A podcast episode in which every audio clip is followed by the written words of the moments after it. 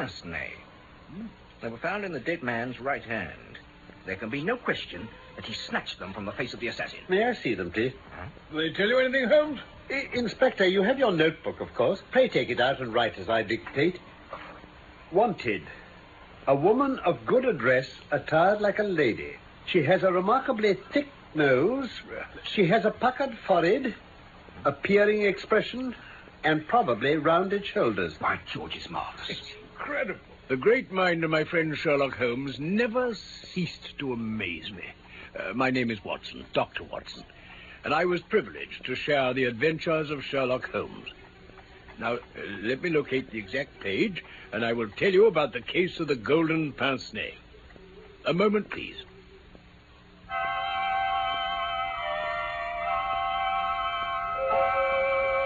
I think that of all the cases which fill three massive volumes containing our work for the year 1894, the case which is the most conducive to a display of those peculiar powers for which my friend Holmes was famous was that of the golden nez. Well, Holmes, here's Inspector Stanley Hopkins to see you. Ah, Hopkins, come in, my dear sir. Evening, Mr. Holmes. It must be something important that has brought you out in such a gale. It is indeed, Mr. Holmes. Did you see anything of the uh, the Yoxley case in the latest editions? I've seen nothing later than the 15th century today. Let us hear about it. Some years ago, this um, this country house, Yoxley Old Place, was taken by an elderly man named Professor Coram. He was an invalid, keeping to his bed half the time. He has the reputation down there of being a very learned man. Found it necessary about a year ago to engage a secretary. The first two that he tried were not successes, but the third, Mr. Willoughby Smith, was a very young man straight from university. He seems to have been just what his employer wanted. I've seen his testimonials. From the first, he was a, a decent, quiet, hard-working fellow. Nothing against him at all. And yet, this is the lad who has met his death this morning in the professor's study. I take it you're going to tell us he's been murdered. The circumstances can point only to that. I see. Well, you'd better tell us a little more about the household to begin with. If you were to search all England, I don't suppose you'd find a household more self-contained or free from outside influences. The professor was buried in his work. Young Smith knew nobody in the neighborhood. And the two women had nothing to take them from the house, although the garden gate is only a hundred yards from the main London to Chatham Road. Now, just a moment. These two women, who are they? Well, there's an elderly housekeeper, Mrs. Marker, and a maid, Susan Tarleton. I see. This uh, Susan Tarleton was the only person who could say anything positive about the matter. Morning, sir. Between 11 and 12. I, I was hanging some curtains in the upstairs front bedroom, sir. Where was the professor at this time? Oh, Professor Coram was still in bed. When the weather's bad, he hardly ever gets up before midday. Huh? Well, sir, I heard Mr. Willoughby Smith pass along the passage and go down to the study, just below where I was working. A minute or so later, there was a dreadful cry. Then nothing, just silence. What did you do? Well, sir, I, I ran downstairs to the study, and there he was, stretched out on the floor. He seemed to be dead, but then he opened his eyes and, and spoke to me. He said, "The professor, it was she." You mean he? Surely, the professor, it was he. N- No, sir, just like I told you, the professor, it was she. Very well, then. Did you notice anything else at all? I saw the knife, sir, the, the one you've got there. Mm-hmm. It used to be on the professor's desk. It, it was lying on the floor. Thank you, Susan. Now, uh, Mrs. Marker, Yes, sir. uh, you came on the scene too, I believe. Oh, but I wasn't in time to hear him speak, sir. He was dead when I come. What did you do? Well, I left Susan with him and I run up to the professor's room. He was sitting up in bed. Very upset he was. Upset. Oh, yes, something terrible. Well, he'd heard something going on. Mr. Smith screaming, and he knew something awful had happened. So, well, he sent me to tell the gardener to go for the police at once. The local police sent a wire to Scotland Yard, and I was down there in a jiffy. I gave strict orders for no one to walk on the paths leading to the house or move anything inside. I don't mind saying it was a splendid chance of putting your theories into practice, Mr. Sherlock Holmes. There was really nothing wanting about this case. Except Mr. Sherlock Holmes. well, what sort of a job did you make of it? Ah, the question I asked myself was how did the murderer get into the house and out again? Naturally. It must have been by the path and the garden door. Otherwise, Susan would have run into him as she came downstairs. So I directed my attention to the garden path. There'd been plenty of rain before the time of the murder. Then there should certainly be signs of any footmarks. And were there?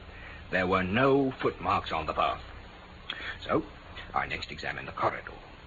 It's lined with coconut matting and uh, it's taken no impression of any kind. This brought me into the study itself. It's a scantily furnished room. The main article is a large writing table with a fixed bureau. The drawers of the bureau were open, but the cupboard between them locked. Had anything been tampered with? Nothing. The professor assured me that nothing was missing. Ah. As to the body of the young man, Willoughby Smith, the stab was on the right side of the neck and from behind, so that it's almost impossible that it could have been self-inflicted.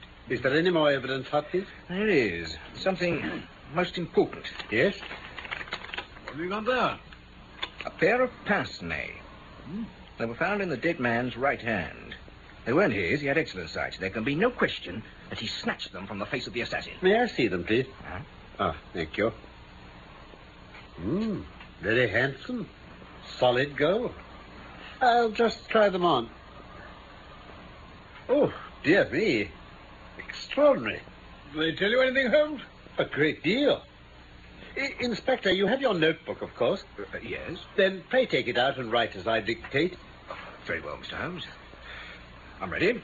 Write down, wanted, a woman of good address, attired like a lady. She has a remarkably thick nose with eyes which are set close upon either side of it. She has a puckered forehead, a peering expression, and probably rounded shoulders. There are indications that she has had recourse to an optician at least twice during the last few months. As her glasses are of remarkable strength, and as opticians are not very numerous, there should be no difficulty in tracing her. By George, it's marvelous. Incredible. Uh, but meanwhile, have you anything more to tell us about the case? Nothing, Stones. I think you know as much as I do now. Probably more. It seems such a such a pointless crime. That's what beats me. No one has suggested a ghost of a motive. I suppose you can't, Mr. Holmes? Ah, there I'm not in a position to help you. But I suppose you want us to come out tomorrow. Well, if it's not asking too much. There's a train from Charing Cross to Chatham at six in the morning. We shall be at Yoxley Old Place between eight and nine. Then we shall take it. Well, it's nearly one now, and we'd best get a few hours' sleep. Why not stay here, Inspector? I dare say you can manage on the sofa in front of the fire. Well, now, that's a very good idea. And I'll light my spirit lamp and give you a cup of coffee before we start. Yes, it's better all right, Doctor. Yes, anyway, the wind's dropped. That's a relief. Morning, sir. Oh, No. Any news? No, sir, nothing. No reports of any stranger seen about? No, sir, I've just been asking again at the railway station. Have you inquired at the inns and lodgings? There's no one who can't be accounted for, sir. Well, it's only a reasonable walk to Chatham. Anyone could stay there without being noticed. All right, carry on, Wilson. Very good, sir. But this is the uh, the garden path I spoke of, Mr. Holmes. Ah, yes, I see. Hmm, someone has passed along here. Our lady must have picked her steps carefully, since she'd have left a track on the path on one hand, or on the soft flower bed on the other. Yes, she must have been a cool customer. You say she must have come back this way as well? There's no other way. Hmm. It was a very remarkable performance. Very remarkable. Well, I think we've exhausted the path. Let us now go indoors to the scene of the crime. The position is this. The garden door is usually kept open, so the lady had nothing to do but walk in. The idea of murder was not in her mind. Or she'd have provided herself with a weapon instead of having to pick up the knife from this writing table here. She came along the corridor, leaving no traces upon the coconut matting. Then she found herself in this study. What does she do? She goes over to the writing table. What for? Not for anything in the drawers, for nothing is missing. No. It was for something in this bureau. Hello? What's this scratch beside the keyhole? Why didn't you tell me of this, Hopkins? Well, I, uh, I noticed it, Mr. Holmes, but uh, You always find scratches around a keyhole. Watson. Yeah? Just give Mrs. Marker a shot, will you? Very well, Holmes. This scratch is recent, Hopkins. Quite recent. See how the brass shines where it's cut? Look through my lens. Yes, I, yes, I see what you mean. An old scratch would be the same color as the surface. Yes, sir? Here's Mrs. Marker, Holmes. Oh, Mrs. Marker. Uh, did you dust this bureau yesterday morning? Yes, sir. Did you notice this scratch? Where, sir? Here. Oh, no, that wasn't there yesterday. I'm sure of that. Ah. Uh, who has the key of this bureau? The professor keeps it on his watch chain. I see. I understand that this passage connects only with the professor's room and the garden door. That's right, sir. There are no other doors off it. Well, thank you, Mrs. Marker. That is all. Thank you, sir. Making any progress, Mr. Holmes? Certainly. This is what I see. The lady enters the room, advances to the bureau, and either opens it or tries to do so. While she is thus engaged, young Willoughby Smith comes in.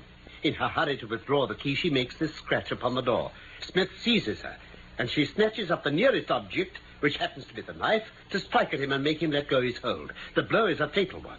She escapes either with or without the object for which she's come. Yes, that seems fair enough. And now it's time we made the acquaintance of the professor. Yes, certainly. Oh. So the corridor to his room is also lined with coconut matting. This is very important indeed. I don't think I understand. You don't see any bearing upon the case? Well, well, I don't insist. No doubt I'm wrong. Now come and introduce me to the professor.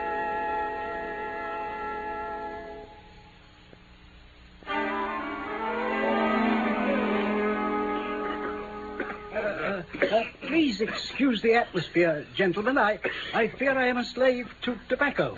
Uh, are you a smoker, Mr. Holmes? Yes, indeed. Ah, then, uh, pray, take a cigarette. Uh, Oh, thank you. uh, uh, Dr. Watson, Thank you. No. Uh, I have them specially prepared by Ionides of uh, Alexandria. He sends me a thousand at a time, but uh, I agreed to say I, I have to arrange for a fresh supply every fortnight. indeed. Uh, very bad, I admit, but an old man has few pleasures, and tobacco and my work. But now, uh, only tobacco. Alas, uh, what a fatal interruption to my work. May we, um, may we know its subject? Ah, mm. it is an analysis of the documents found in the Coptic monasteries of Syria and Egypt. It is a work which will cut deep at the very foundations of revealed religion. Really? Uh, but who could have foreseen anything so terrible happening to the young man? Uh, uh, what do you think of the matter, Mr. Holmes? I've, um, I've not yet made up my mind.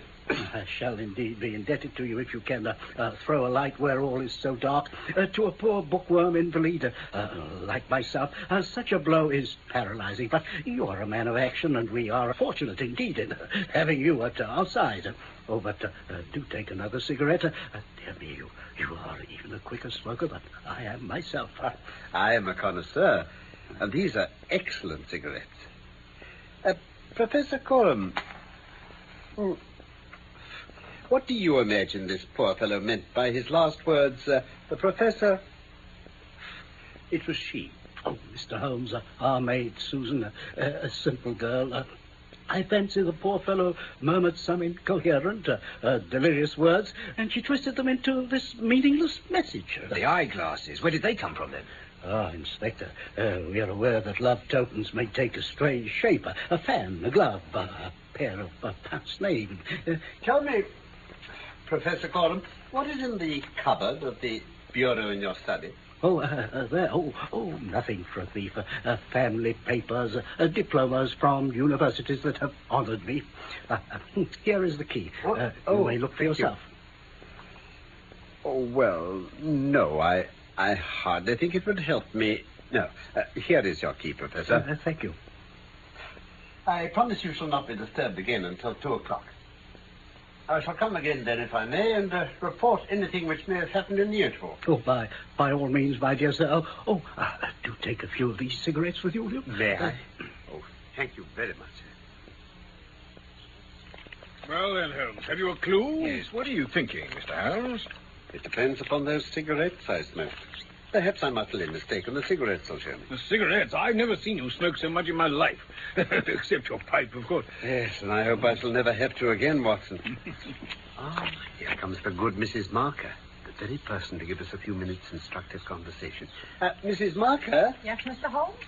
I've been wanting to congratulate you on the way you keep up the house. Oh, sir. No, I was just saying as much to my friend, wasn't I, Watson? Eh, um, oh, yes, yes. Uh, highly commendable. Oh, very good of you, sir, I'm sure. It must be especially difficult with the professor smoking as much as he does, you know, ash all over the place and so forth. Oh, you're quite right, sir. Does it, uh, does it never affect his health? His health? Oh, well, that I can't say, sir. Uh, but his appetite, surely. Such heavy smoking must kill the appetite. Well, he is variable about how much he eats, I'll say that. I should think so. Uh, this morning, for instance, I'll wager he took no breakfast, and he'll certainly face no lunch after all the cigarettes I saw him consume. ah, well, you're out there, sir. Oh, am I? He ate a specially big breakfast this morning. I don't know when I've known him take a better one. You don't say. And he's ordered a good dish of cutlets for his lunch. Mind you, I'm surprised, sir. After I saw Mr. Smith lying on that floor yesterday, I've hardly been able to look at food myself. But you certainly surprised me, Mrs. Marker. But if you've a special luncheon to prepare, we mustn't keep you, must we? No, sir. I must be getting along now. Uh, good day, gentlemen. Good day, Mrs. Marker. Holmes, you're working something up. I know the signs. Am I, Watson? Ah, well, at two o'clock we shall return to our friend the professor and see where my chain of reasoning is taking us. Very punctual indeed, gentlemen. Uh, uh, now, Mr. Holmes, I'm sure you're looking forward to a few more of my cigarettes. it's very kind of you, Professor Coram. Not at all. Uh, here, uh, take the tin and help. Oh, oh, oh, I do beg your pardon. It was my own clumsiness. Look, Sir. I'll help you pick them No, up. no, no, Holmes. no, no, no, Watson. It was my fault. I insist that. Oh, dear me. Some have even rolled as far as the bookcase in the corner. Ah, there. I, uh, I think we have them. Yes, I, I think that everything cleared up now. Oh, you shouldn't have troubled, Mr. Holmes. But tell me now, have you solved this mystery of ours yet? Yes, I've solved it. You solved it, Mr. Holmes? Indeed. By strolling about in the garden? No, here, Here? When? this instant. You are joking, surely, Mr. Sherlock Holmes. Professor Coram, what your motives are, or what exact part you play in this strange business, I'm not yet able to say. In a few minutes, I shall probably hear it from your own lips. Meanwhile, I will reconstruct what is past so that you may know the information which I still require. As you wish. Yesterday, a lady entered your study with the intention of possessing herself of certain documents from your bureau. She had a key of her own.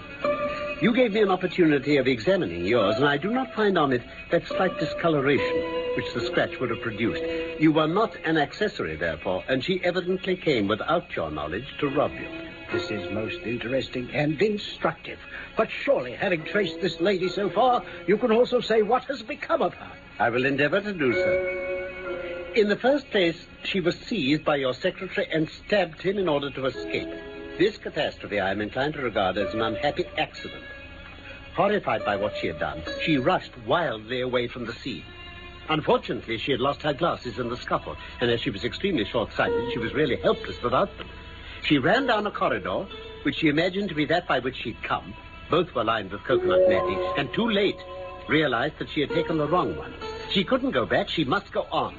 She pushed open a door and found herself in your room. Oh, all very fine, Mr. Holmes. But there is one little flaw in a splendid theory. I was myself in my room. I am aware of that, Professor Coram. And you mean to say that I could lie in bed and not be aware that a woman had entered my room? I never said so. You were aware of it. You recognized her. You aided her to escape. You are mad, mad. I helped her to escape. But then, where is she now? She is there, behind that bookcase in the corner.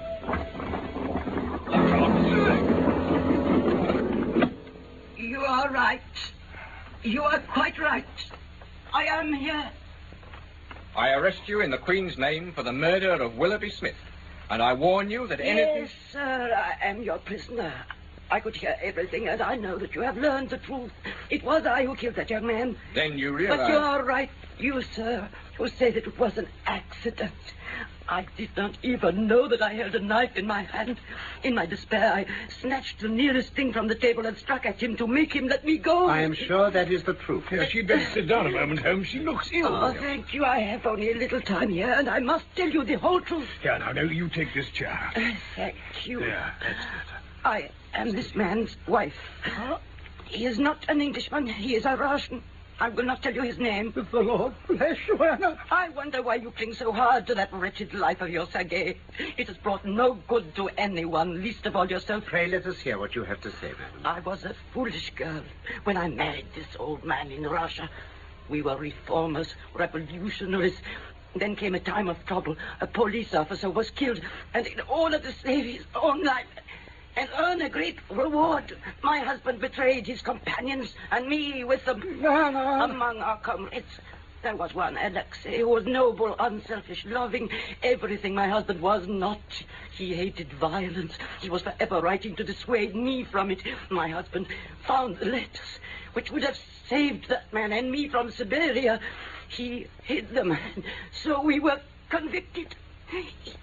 I was released not long ago, but Alexei is still a convict in the salt mine. Think of that, you old villain. And I could have killed you in this room, but I spared you. You were always a noble woman.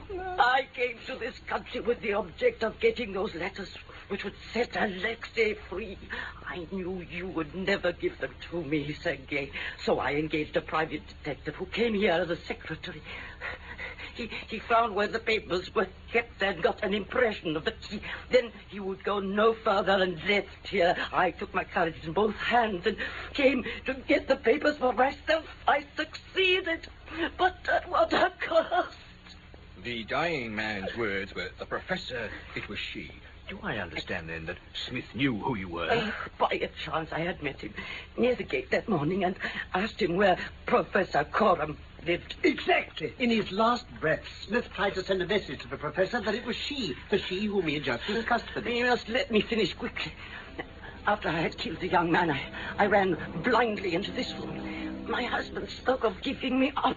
I threatened that if he did, I should give him away to our party as a traitor. For that reason and for no other, he let me hide in that recess behind the bookcase where anyone approached. He was able to give me part of his own meals. It was agreed uh, that when the police left the house, I should slip away by night and come back no more. Gentlemen, here, here are the letters which will save Alexei. I confide them to your honest gentlemen and to your love of justice. Before leaving my hiding place, I have taken poison. Oh, oh No. It's too late. Too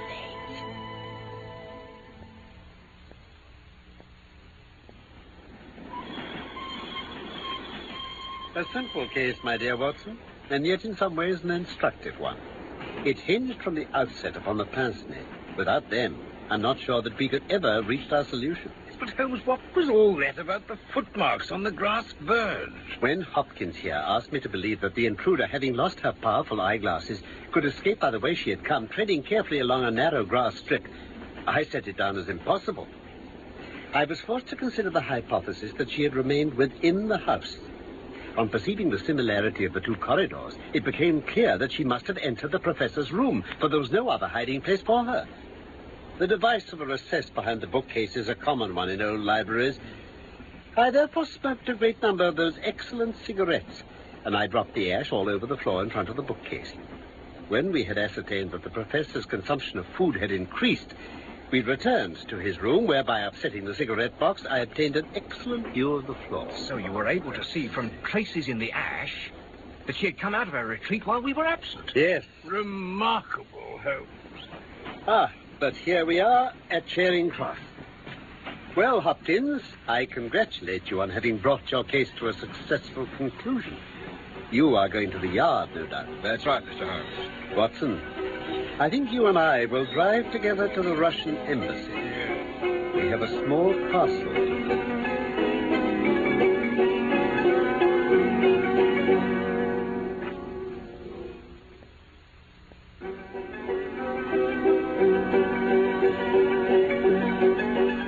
The Case of the Golden Nez was one of the Sherlock Holmes stories by Sir Arthur Conan Doyle.